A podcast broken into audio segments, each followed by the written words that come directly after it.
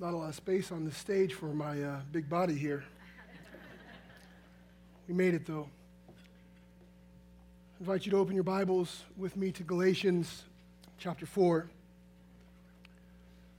Galatians chapter four. Pardon my voice, I feel well. If that puts anyone at peace, just pray that my voice will hold up through this sermon.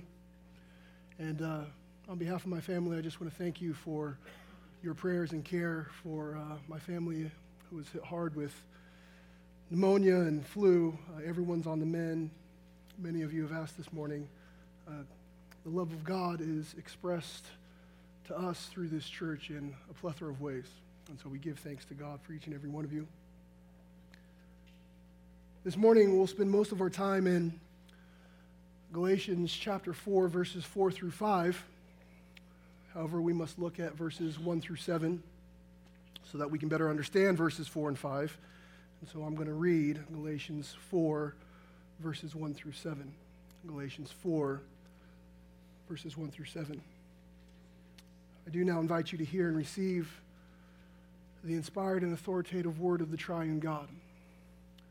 It's good and right for us to remember that he is the only true God and that this is his word. I mean that the heir, as long as he is a child, is no different from, from a slave, though he is the owner of everything. But he is under guardians and managers until the date set by his father. In the same way, we also, when we were children, were enslaved to the elementary principles of the world. But when the fullness of time had come, God sent forth his son, born of a woman, born under the law, to redeem those who were under the law, so that we might receive adoption as sons. And because you are sons, God has sent the Spirit of his Son into our hearts, crying, Abba, Father. So you are no longer a slave, but a son. And if a son, then an heir through God. Let us pray.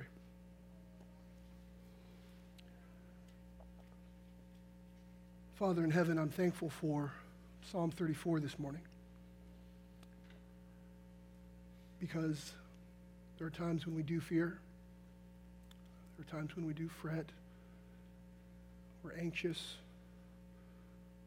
we're concerned, because we've forgotten how good you are. Because we've fixed our gaze not on the author and perfecter of our faith, the Lord Jesus Christ, but elsewhere. And so thank you for the invitation this morning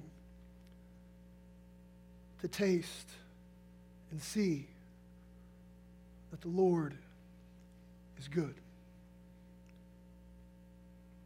Help us to sit, taste and see more of yourself now, we ask, through the, through the proclamation of your word. Have your way in us. Teach us by your Spirit that we might rejoice, knowing that joy has come to the world in the person of the Lord Jesus Christ. We ask these things in Jesus' name. Amen. The book of Galatians. The book of Galatians.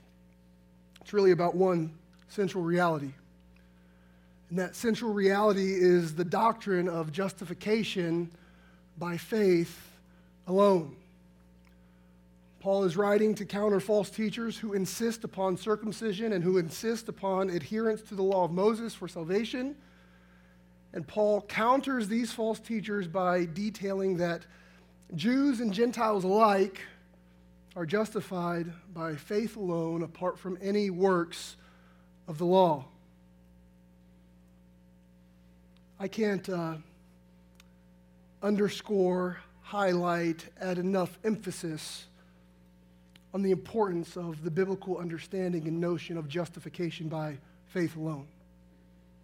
The biblical idea of justification by faith alone is this: it's it's legal or forensic proclamation wherein God declares that a guilty sinner is righteous, but not because of their merit or their own righteousness or their deeds, but rather it's on the basis of the righteousness of the Lord Jesus Christ.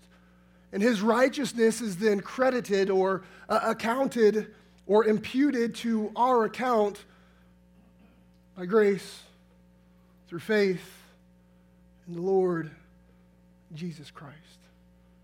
That's so important, I'm going to say it again.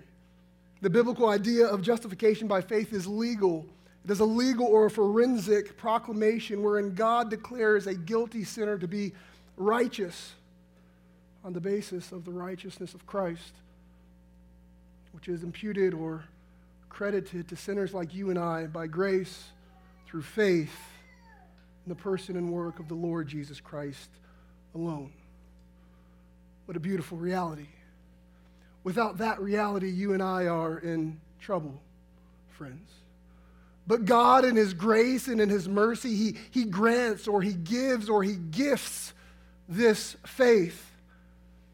And this faith that is a gift of God is the, the agent or the instrument or the tool by which we might grasp onto the person and work of the Lord Jesus Christ, who is indeed the grounds, the basis, the foundation of our justification. You need to understand, dear friends, the reality of justification by faith alone, because it's what the Bible teaches. And specifically, justification by faith is what the book of Galatians defends. The Apostle Paul, by the Holy Spirit, defends justification by faith alone personally, his own experience in chapters one and two. Then the Apostle Paul, by the Holy Spirit, defends justification by faith alone theologically in chapters three and four. And finally, the Apostle Paul, by the Holy Spirit, defends justification by faith alone practically in chapters five and six. And dare I say that Christmas is about justification by faith alone. Last week, Pastor Jeff preached Mark chapter ten, verse forty-five, which shows us that Jesus came to serve, and that his primary service was the giving of his perfect life to ransom many. Or in other words, we could say that Jesus came to die in order to purchase sinners, so that by faith in him, sinners might be justified. If Christmas is about the coming of Christ, and it is, then the true meaning of Christmas is inseparable from the purposes for which Christ came. And in this way, Christmas is about justification by faith alone. Although Christmas, that is, the coming of Christ, is about justification by faith alone, it is about more than justification by faith alone, because Christ came for multiple purposes. As you've noticed, the title of our Christmas series this year is The Gift of the Incarnate Son, and it is a gift.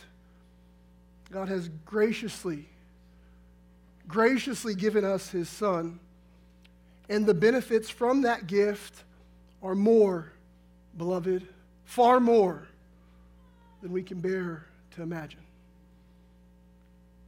Yet, we don't have to imagine all the wonderful benefits we receive from the gift of the incarnate Son, for God is pleased to communicate some of those benefits to us through his written word. And so, yes, Christmas is about justification by faith in the Son of God, but another benefit that we receive by faith in the Son of God is sonship. You're sons of God if you're in Christ. In other words, Christmas is also about our adoption into the family of God, which is only made possible by the coming of Christ. So therefore, I've entitled this sermon, God's Son Came to Give Us Sonship. Before we get into our main passage, Galatians chapter four, verses four and five, let us look at the context that leads up to our passage. Paul has just finished teaching that in regards to salvation, everyone is on equal footing in Christ. That's what Galatians chapter three, verse twenty-eight teaches. Paul writes, "There is neither Jew nor Greek, there is neither slave nor free, there is no male and female, for you are all one in Christ. Therefore, all believers, whether Jews or Gentiles, whether slaves or free, whether males or females, have a salvific unity in Christ, such that through Christ we are Abraham's offspring and heirs of the Abrahamic covenant." And that's exactly what Galatians chapter three, verse twenty-nine teaches. He says, "And if you are Christ," meaning that Christ owns you, "then you're Abraham's offspring, heirs according to the promise." Remember, Abraham is known as the father of faith. Remember Genesis chapter fifteen, verse six. Abraham believed, or Abraham trusted, or Abraham had faith in God, and then what happened? God credited or accounted it, his faith, to him as righteousness. Genesis chapter fifteen, verse six teaches justification by faith alone. God is always saved by justification, or he's always justified, rather, by faith. And so what we have in Abraham is the human exemplar. He's the father of faith, and those of us who have the same faith that Abraham has, present tense, have become Abraham's spiritual children and are recipients of the spiritual blessings of the promise to Abraham. This is exactly what Paul's been arguing up to this point. Galatians chapter three, verse five, he says this, "Does he who supplies the Spirit to you and works miracles among you do so by works of the law or by hearing with faith? Just as Abraham believed God and it was counted to him as righteousness, know then that it is those of faith who are sons of Abraham." In the scripture, foreseeing that God would justify the Gentiles by faith, preached the gospel beforehand to Abraham, saying, this is from the Abrahamic covenant, Genesis twelve, "In you shall all the nations be blessed. So then those who are of faith are blessed along with Abraham, the man of faith." Or a few verses later, verses thirteen through fourteen, "Christ redeemed us from the curse of the law by becoming a curse for us, for it is written, 'Cursed is everyone who is hanged on a tree,' so that in Christ Jesus the blessing of Abraham might come to" who? Gentiles, "so that we might receive the promised Spirit through faith." So in this way we have become children, spiritual children of Abraham, the man of faith. But we've become more than that if we're in Christ. We become children of God himself. Look at verse twenty-four of chapter three. "So then the law was our guardian until Christ came, in order that we might be justified by faith." Or some translations translate guardian as tutor. It teaches that the law is a, a tutor or a guide or a guardian to lead us to Christ and then be justified by faith in Christ. Verse twenty-four, "But now that faith has come, we are no longer under a guardian. For in Christ Jesus you are all sons of God through faith, for as many of you as were baptized into Christ have put on Christ." And as we've already read, verses twenty-eight and twenty-nine, if you're in Christ, there is neither Jew nor Greek, there is neither slave nor free, there is no male and female, for you are all one in Christ. And if you are Christ, then you are Abraham's offspring, heirs according to the promise. So now in chapter four, the Apostle Paul provides an illustration on being children and heirs. In verses one through three, this is what it says. "I mean that the heir, as long as he is a child, is no different from a slave, though he is the owner of everything. but he is under guardians and managers until the date set by his father. In the same way, we also, when we were children, were enslaved to the elementary principles of the world. And so what verses one and two do is they show us that the child of a master and the slave of that same master are functionally the same in this way.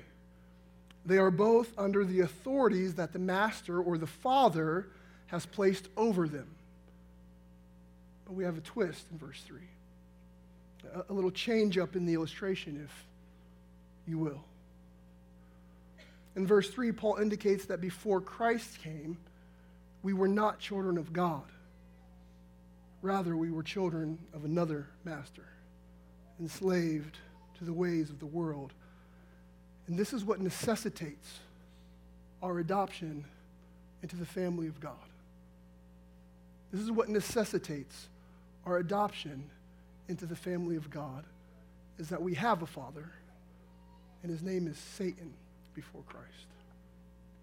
And beloved, the reality of verse three is really, honestly, what makes Christmas so great. It's what makes Christmas great. I understand we don't like to be told that we're children of Satan and that we're sinners, but unless we receive that truth, the meaning of Christ in Christmas is diminished. If you are unable to say that you were once a child of Satan, enslaved to the principles of this world, then you've not been made a child of God. And before you can become a child of God, you must see that you're a son of Satan, that you're a worker of lawlessness, that you're a slave to the world, that you're a lover of evil and a hater of righteousness. This is the biblical view of human nature after the fall and prior to conversion in Christ. But I'm not done preaching, am I? The one who sees himself as a sinner before God. Oh, he's ready to receive the joys of Galatians chapter four, verses four and five. The one who sees himself as a needy, rebellious sinner against the one who gave him life is ready to receive the Son of God as Lord and as Savior and as Big Brother. And this brings us to our text. The main idea of our text, Galatians chapter four, verses four and five, teaches that God's Son came to redeem sinners and make them adopted sons of God so that Christians, those who believe in the Lord Jesus Christ, may no longer live as slaves of the world, but as heirs of their Father. Somebody give me amen already.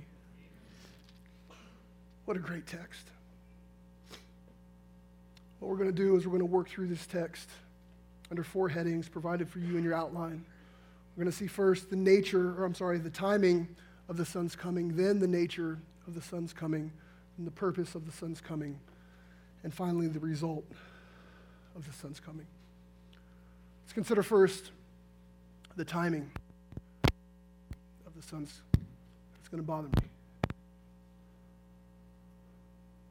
Make sure I'm plugged in here. The timing of the Son's coming. First part of verse four says, "But when the fullness of time had come, God sent forth his Son." So what we have in the illustration prior to our passage, remember in verse two, displayed that the Father set the time for his minor child to be freed from the guardianship.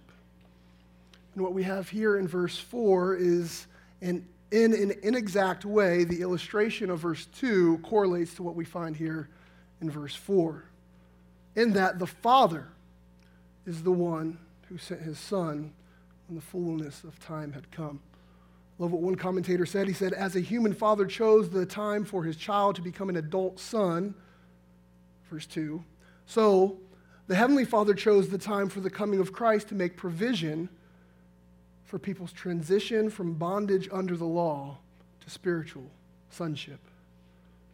What we see here, this idea of when the fullness of time had come, is the sovereignty of God, who realized, who actualized in time that which he planned before the foundation of the world. It's not as if God is laying back in his recliner, waiting around for time to indicate to him, or for time, a certain time, to incite him to action. No, what we have is,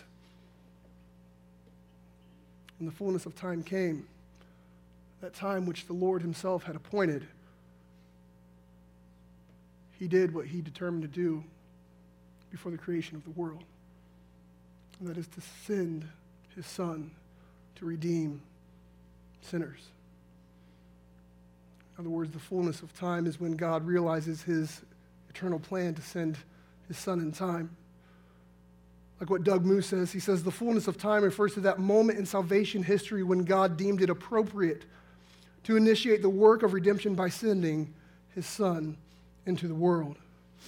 Notice the, the sovereignty of God on display. He's the initiator. He is the one who is deeming when the time is appropriate. What some commentators do is they suggest that things brought about by culture indicate when God would send forth his son. For instance, some say the peace and the road system that the Roman civilization had brought about, along with the Greek language becoming the, the lingua franca, the, the common language among various people groups in that geographical region, along with the messianic hope that was being proclaimed in the first century by Jews in the Mediterranean world, that, that those things are what necessitated or brought about God sending forth his son. And certainly such were the circumstances when Christ entered the world. However, what made the time appropriate was simply that God deemed it to be so. The fullness of time emphasizes that then, that in that moment was the time for God to begin to realize his promises of redemption that his people had been waiting for for centuries. What, what promises? Let's read a few from the Old Testament. Genesis chapter three, verse fifteen. When after the fall, God declares, I will put enmity between you and the woman, and between your offspring and her offspring, and he shall bruise your head, and you shall bruise his heel. Or Isaiah chapter seven, verse fourteen. Therefore the Lord himself will give you a sign. Behold, the virgin shall conceive and bear a son, and shall call his name Emmanuel. Or Isaiah chapter nine, verse six, for to us a child is born, to us a son is given, and the government shall be upon his shoulders, and his name shall be called Wonderful Counselor, Mighty God, Everlasting Father, Prince of Peace. Or Micah chapter five, verse two, but you, O Bethlehem Ephrathah, who are too little to be among the clans of Judah, from you shall come forth for me one who is to be ruler in Israel, whose coming forth is from old, from ancient days. Or perhaps a New Testament passage. Matthew chapter one, verses twenty-one through twenty-five, she will bear a son. This is the angel speaking to Joseph as he's concerned. My wife is pregnant, and I have not known her. That's concerning. But this is the promise from God given to Joseph. She will bear a son, and you shall call his name Jesus, for he will save his people from their sins. All this took place to fulfill what the Lord had spoken by the prophet. Behold, the virgin shall conceive and bear a son, and they shall call his name Emmanuel, which means God with us. Joseph woke from sleep. He did as the angel of the Lord commanded him. He took his wife, but knew her not until she had given birth to a son, and he called his name Jesus. When the fullness of time had come, which God determined, God saw fit to fulfill his plan in Christ. As Ephesians chapter one, verse ten teaches, that God in Christ was making known to us the mystery of his will as a plan for the fullness of time to unite all things in Christ. And what we have in the coming of Christ is God sending forth his Son to begin the work of uniting all things in Christ. When the fullness of time had come, God sent forth his Son. This brings us to our second heading, the nature, the nature of the Son's coming. Continuing on in verse four, look with me, please. God sent forth his Son born of a woman, born under the law. There are four aspects, four aspects on the nature of the Son's coming that I want us to look at together this morning. These aspects include the missional, the divine, the human, and the contextual aspects of Christ's coming, and we'll look at each of those in turn. First, the missional aspect of Christ's coming. The text says, God sent forth his Son. Emphasis on sent forth. God has one begotten Son, and he sent him on a mission out of heaven into the world. God has one begotten Son, and he made him a missionary and a preacher. And I can't help myself, a little pastoral aside, dear brothers, consider before the Lord being a missionary and or a preacher. And it may be vocationally, or it may be wherever your two feet are, you're going to determine to be missional and proclaim God's word. We must do this. If God's only begotten Son did this, then we'd be following his footsteps if we determined to do so ourselves. But back to the text and the point I need to make. One Son, he's a missionary, and we know the text well, for God so loved the world, and he loved the world in this way, that he sent his Son on a mission. He sent and gave his only begotten Son, so that whoever, hear me, whoever believes in him shall not perish, but have everlasting life. That should bring a smile to your face. We hear it over and over when we grow up with it, but brothers and sisters, you will not perish if you're in Christ, but you will have everlasting life. And this is the mission that the Father sent his Son on. Praise the Lord. This, this is the missional aspect of the Son's coming. But there's also a divine aspect of the Son's coming. God sent forth his Son. Emphasis on his Son. This is God's only begotten Son that we are talking about.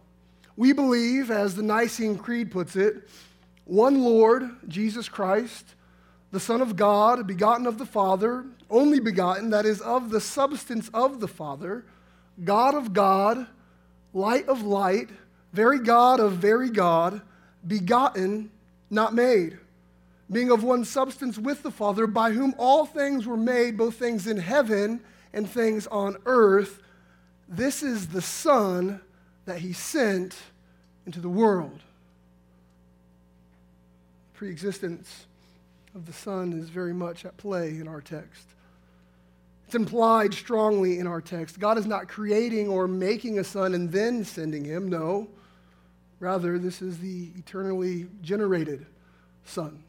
The Son who was in the beginning, and the Son who was in the beginning was the Word, and the Word was with God, and the Word was God, John one one. It's that Son, the only begotten Son, the divine Son, that was sent. There is indeed a divine aspect of the Son's coming, but there's also a human aspect of the Son's coming. God sent forth his Son, born of a woman, emphasis on born of a woman. Yes, this is the divine Son, yet the incarnation of the divine Son makes him truly human. Truly human. The humanity of Christ is expressed here. It's communicated here. In other words, the mode of the Son's coming into the world is what we see in Galatians chapter four, verse four. Again, speaking of Jesus Christ, the Nicene Creed says, who for us men and for our salvation came down and was incarnate and was made man. This is what we just saw in Matthew chapter one, verse twenty-one. That she, Mary, will bear a son, a true human, bearing a true human son. You shall call his name Jesus, for he will save his people from their sins. That's what Jesus' name means, Yeshua. Salvation is of the Lord. Or Philippians two, verses six through seven teaches this. Jesus, who, though he was in the form of God, did not count equality with God a thing to be grasped, but he emptied himself. What in the world does that mean? That, that, that he emptied himself. Does it mean that he gave up or he relinquished control of the divine attributes? No, then he would cease to be God. It tells us in the text what it means for him to empty himself. In the very next line, he emptied himself by taking the form of a servant, being born in the likeness of men. Truly God, truly human. There is a human aspect of the Son's coming. And lastly, there's a contextual aspect of the Son's coming. God sent forth his Son, born of a woman, born under the law, emphasis on born under the law. He was born under the law as a Jew, and he lived his life, the entirety of his life, all of his human life, under the Mosaic law. And Jesus lived obediently to God's law, whereas all others lived in rebellion and disobediently to God's law. Jesus kept the law perfectly. Perfectly. And this is what makes his death so valuable, is because the only man who never, ever, ever deserved to die, died in our stead. And he tells us that he keeps the law because in Matthew chapter five, verse seventeen, do not think that I've come to abolish the law or the prophets. I have not come to abolish them, but to fulfill them. In fulfilling the law of Moses, he rendered its power useless, such that he fulfilled it in our stead, and it has no power over us any longer. Praise the Lord. And although he kept the law perfectly, he also paid the law's penalty voluntarily, as if he did not keep it perfectly. Galatians chapter three, verse thirteen, we already read it. Christ redeemed us from the curse of the law by becoming a curse for us, for it is written, cursed is everyone who is hanged on a tree. Jesus' keeping of the law and then voluntarily taking on its curse is necessary for our salvation. It's necessary for our salvation. As Thomas Schreiner puts it, as the one who lived under the law, he took the curse of the law on himself so that he could liberate and free those who are captivated by the power of sin. There's a contextual aspect of the Son's coming. He was born as a Jew and carried out the Mosaic law perfectly. What did God do? He sent. Who did God send? His Son. When did God send his Son? At the fullness of time. How did God send his Son at the fullness of time? Through birth by a woman. Where did God send his Son at the fullness of time? Through birth by a woman. To a Jewish context wherein he was born as a Jew under the law. But why? I'm glad you asked. This brings us to our third heading, the purpose of the Son's coming. The purpose of the Son's coming. Verse five says to redeem those who are under the law. To redeem those who are under the law. Christ came to redeem, and to redeem means to secure deliverance of, or to liberate, or to free. The redeemed, hear me, saints, the redeemed are free in Christ. You believe that? Redeemed South Bay. We're just a group of those from the South Bay who are redeemed. We're truly free in Christ. Not, the free, not free to live according to our fleshly desires, but free to love God and to live for His glory. Enabled and empowered by the Spirit of God to love God, love others, that He might be glorified. Christ came to redeem. And He came to redeem those who are under the law. The question for us is, to whom does Paul refer when he speaks of those under the law? And we're going to get technical just for a second, but it's important for us to understand what's going on. Generally speaking, Paul uses the phrase under the law to refer to Jews. However, there are times and places, such as Romans chapter two, where Paul indicates that there is a sense in which Gentiles are under the law also. Not because they have received the law of Moses or the Mosaic law, but because the law is on their hearts and on their consciences.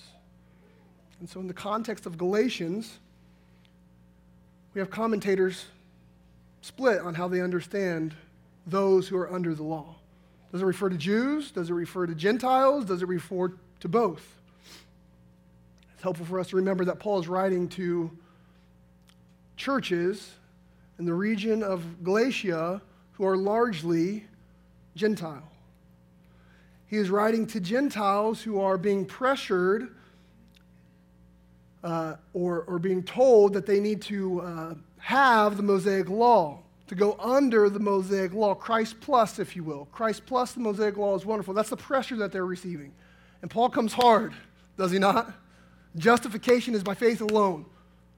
I preach the true gospel to you. Accursed is anyone who preaches any other gospel. And so in that context, how are we to understand those who are under the law? Jews, Gentiles, or both? I understand that a difficult decision must be made, it's, and it's difficult to make this decision. But to me, in context, it seems that Paul is speaking to both Jews and Gentiles alike. Specifically in this letter, what we see is Paul using plural pronouns, we and you, we and you.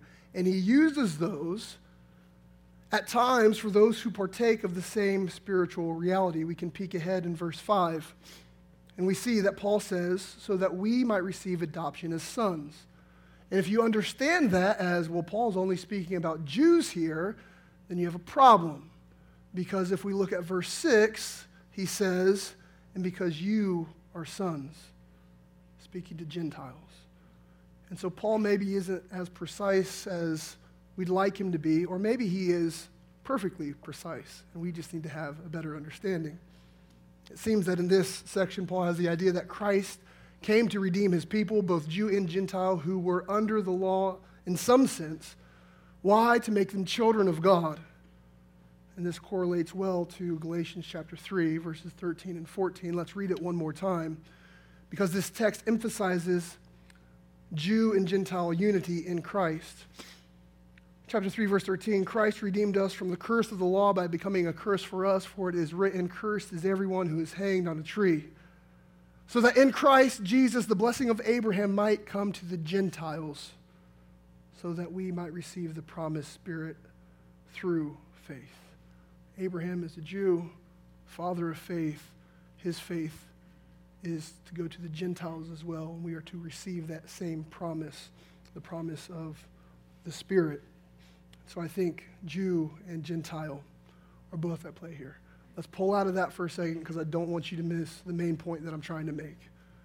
The main point that I'm trying to make, the reason why I'm trying to make this point is because this is what the text makes, is that Christ came to redeem. Christ came to redeem. And we see in chapter three, verse thirteen, that he redeemed by his death. And so this verse actually speaks of his substitutionary death in the place of sinners and teaches that we are liberated from the law at the cost of Jesus' life. The purpose of the Son's coming was to die. Christmas is about penal substitutionary atonement by the death of Christ. Christmas is about justification by grace alone, through faith alone, in Christ alone, according to the word of God alone, so that God might receive the glory alone. But Christmas is also about our sonship. This brings us to our final heading, the result of the Son's coming. Continuing in verse five, so that we might receive adoption as sons. So that we might receive adoption as sons. Beloved, there is no adoption as sons without the death of the Son. In other words, the result of the Son's coming, our adoption, is inextricably linked to the purpose of the Son's coming, his death for our redemption. The latter is dependent upon the former. Christ came to redeem, and in so doing, we who believe in Christ have become sons of God. And I'm not trying to get a laugh here. I'm, I'm being dead serious, and I have to preface that because we live in a crazy culture right now. But both males and females have become children of God, not because of gender confusion, but because both males and females receive the full privileges as sons of God in Christ. And that helps us understand Galatians chapter three, verse twenty-eight. People do crazy things with Galatians chapter three, verse twenty-eight. But it's in the context of salvation, it's in the context of adoption, it's in the context of sonship that Paul is able to say, there is neither Jew nor Greek. There is neither slave nor free. There is no male and female, for you are all ones, for you are all one in Christ. He, he's not de- obliterating distinctions. Rather, he's saying as far as salvation and the benefits of salvation goes, you're all the same. Praise the Lord. Well, what is adoption? That's a question that we want to understand theologically. And what I mean by what is adoption is what is the Bible's teaching on adoption when we think of it in terms of salvation? Let me give you three definitions from some Bible encyclopedias that I think are helpful for us. This is from the Baker Encyclopedia of the Bible. It says, theologically, adoption is the act of God by which believers become members of God's family with all the privileges and obligations of family membership. That's nice. That should encourage us.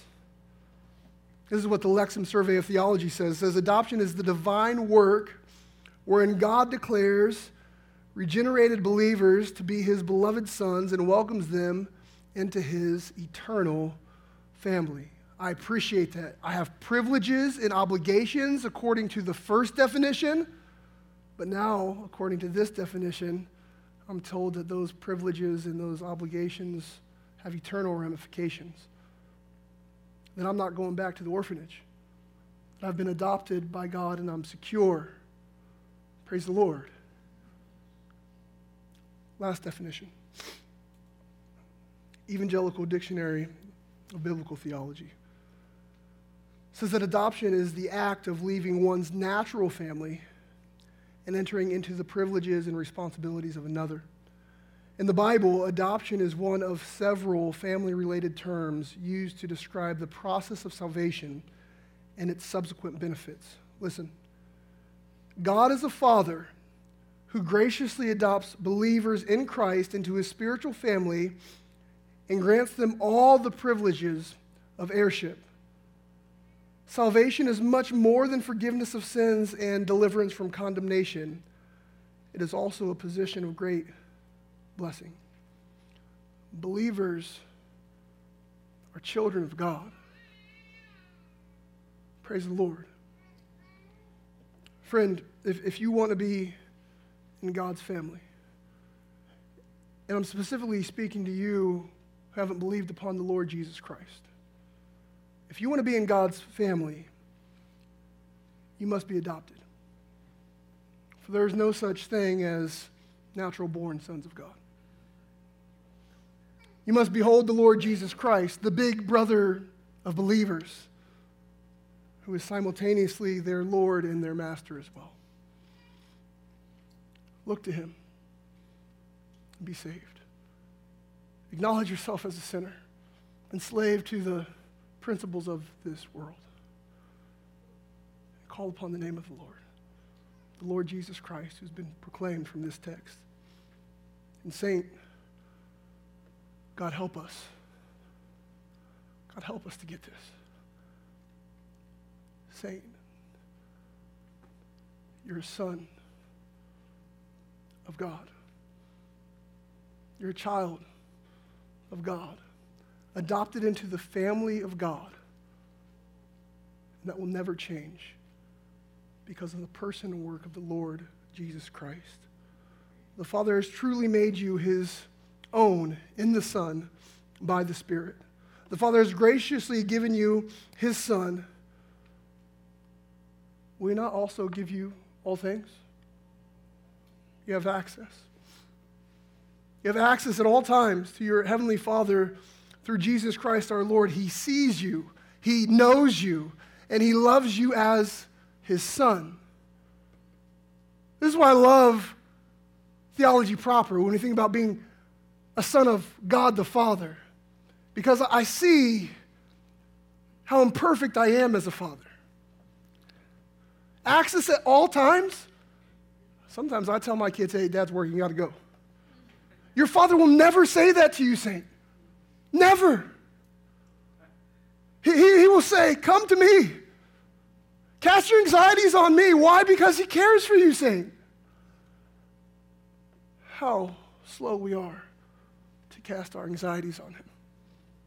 How willing he is to hear more than we've offered.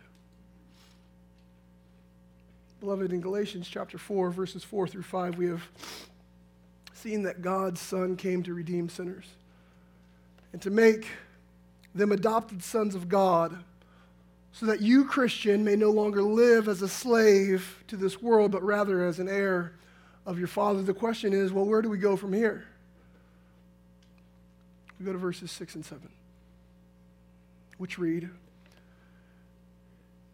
and because you are sons, God has sent the Spirit of his Son into our hearts, crying, Abba, Father.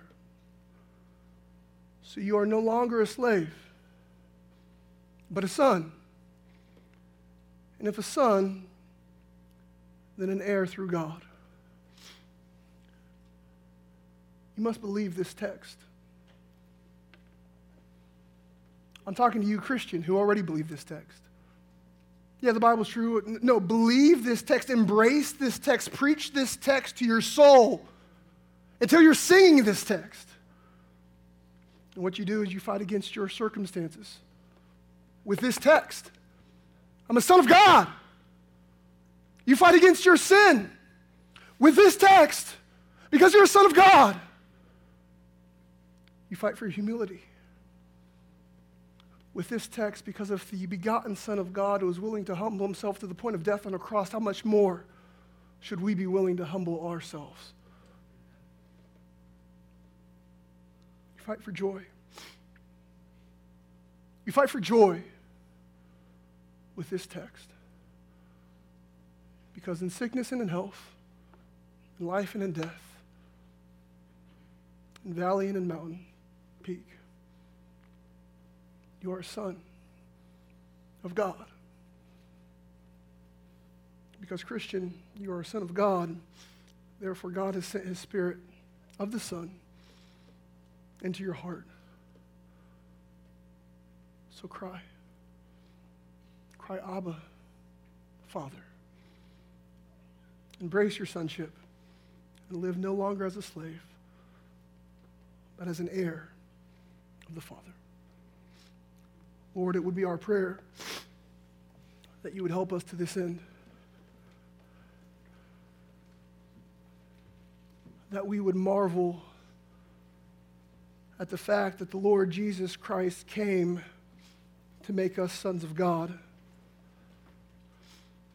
Lord, we, we confess that we don't feel like that all the time. We confess that we doubt that. We confess there are times when we question that. But Lord, this text says that we have your Spirit poured into our hearts, that we might cry, Abba, Father, those of us who, those of us who have believed upon the Lord Jesus Christ. And so, Lord, I'm asking, I'm, I'm begging, I'm pleading that you would, by your Spirit, help us to embrace the realities that we find in Galatians chapter four, verses one through seven. And that this Christmas season, Lord, above everything else, the challenges and the afflictions, the temptations, that you'd remember, that we would remember that we are sons of God and that there is nothing, nothing that can change that. We ask these things in Jesus' name. Amen.